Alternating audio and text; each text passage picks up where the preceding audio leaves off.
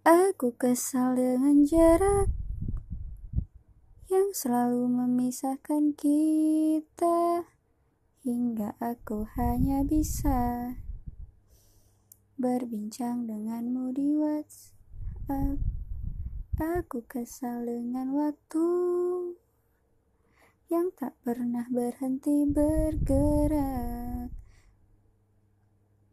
Berang sejenak agar ku bisa menikmati tawamu.